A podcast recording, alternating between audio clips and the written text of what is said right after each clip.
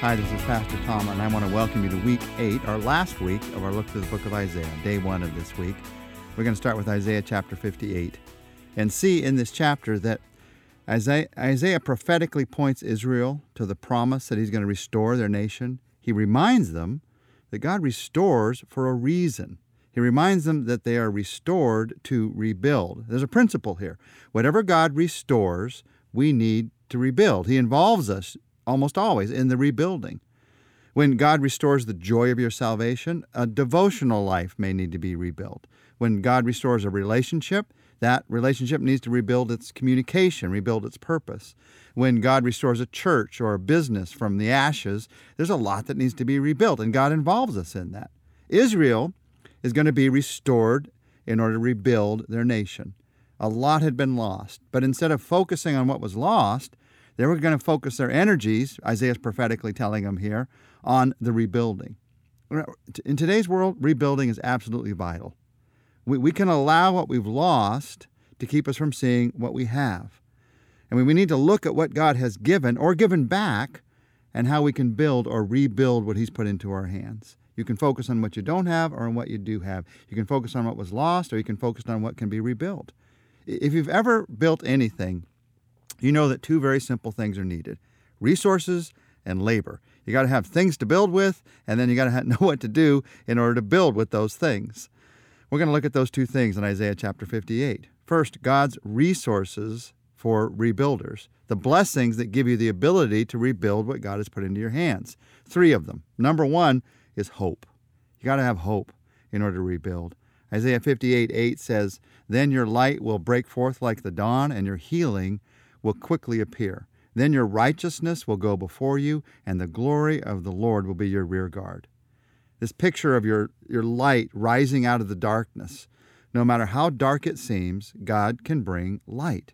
Remember, He's the one who created light out of the eternal darkness. So He can bring light to your crisis, to your problem, to your confusion, to, to your darkness.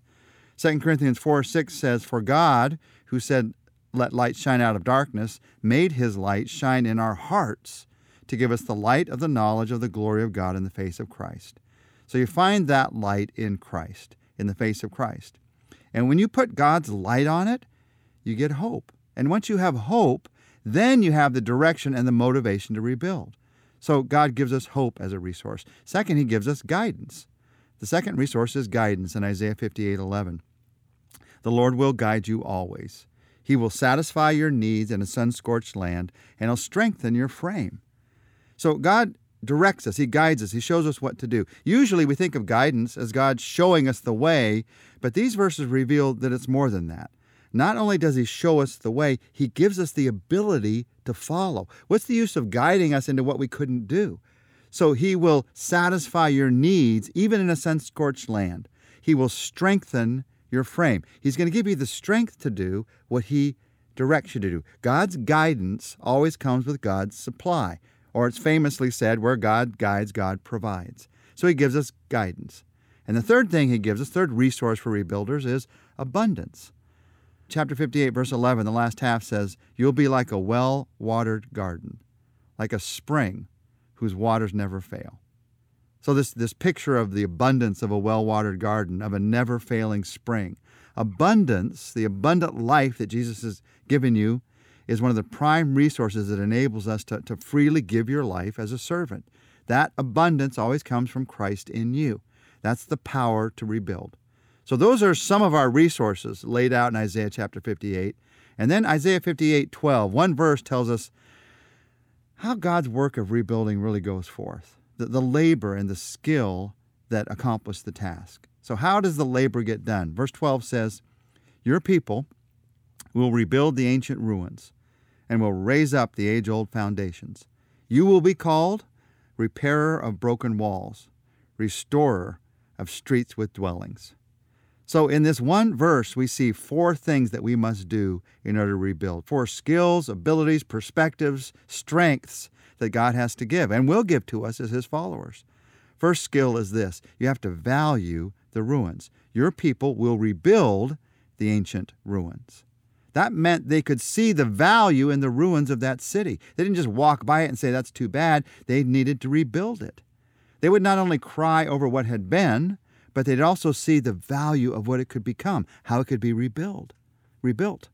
You're not going to rebuild unless you value the ruins of what needs to be rebuilt. That might mean the ruins of a relationship that's been shattered. You're not going to rebuild that unless you value what could be brought back by God. Or it could be uh, the ruins of a person's life, washed out, burned out, the ruins of a church that's lost its mission. You're not going to rebuild unless you value what is there. Now, when it comes to valuing what's been ruined, I am so glad that Jesus Christ valued the ruins of my life, that he rebuilt my relationship with God. Jesus is in the business of rebuilding. But first, you have to be willing to see that he wants to rebuild from the ruins. Second thing you have to do is you have to find the foundations. And will the next phrase is we'll raise up the age-old foundations. When it comes to rebuilding, foundations are invaluable. Many years ago, we were looking, Chaundel and my wife and I were looking for a house to remodel. And we found one that Chaundel loved, but I noticed that the left side of the house, it just seemed to like lean a little bit. Looking underneath, the house was built on a stack of bricks. It did not have a strong foundation. So it should not be rebuilt because it didn't have a foundation worth building on. How do you know if something should be rebuilt? You can still see that there's still a strong foundation there to build on. And Jesus Christ in the, is in the business of giving us a strong foundation to build on. Re- rebuilders, people who know how to rebuild a relationship or a business or a church, they have a knack for finding the real foundations, the strength upon which a marriage or a church can be rebuilt. You find the foundations. And then the next labor, the next skill we have to bring to bear is to repair the broken. You value the ruins, you find the foundations, and then you repair the broken. You will be called, it says, the repairer of broken walls. There's that old phrase if it ain't broke, don't fix it. And, and the phrase now is if it is broke, don't fix it either. Just throw it away. We're in this very bad habit concerning this in our day. All of our things are becoming more and more disposable. From water bottles to diapers to cameras to utensils, whatever it is, it's easy to throw away. The problem is that does make its way into our thought process. And as our things become more disposable, it's too easy to begin to treat our relationships, our commitments, as more disposable. It becomes a habit of our heart. Rebuilders repair the broken places, broken walls, it says here, but also broken people, broken marriages, broken churches, broken dreams broken visions, broken commitments, broken plans, broken parents, broken children, broken hearts, broken lives. Rebuilders see that God wants to repair. God wants to be at work in those broken places. We don't throw it away because it's broken. We look for God to work in those broken places. And then the fourth skill, the fourth labor of a rebuilder is you restore the purpose. You'll be called the rebuilder of broken walls. And then the last phrase, the restorer of streets dwellings. Streets with dwellings. They restored the city to its usefulness. Not only were the streets there, there were houses there for people to live in. The purpose of a city is for people to live in. Just to rebuild streets with no houses, there's no use to doing that. Rebuilders restore the usefulness, the purpose. It's not just that they make people feel better or make things look better, they restore the usefulness. To fully see a marriage rebuilt, you begin to see again the purpose that God wants to work out of that marriage.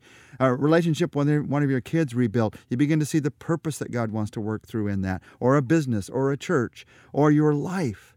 You begin to see again God's purpose in your life. That's how God rebuilds. That's God's miracle of rebuilding. Let's talk to Him about it. Our Father, we thank you that you are in the business of rebuilding, rebuilding broken hearts and lives. Thank you also that you involve us in what you're doing. So help us to see how you've put the resources into our lives and the wisdom from your word into our lives to be involved with you in what you're doing in this world.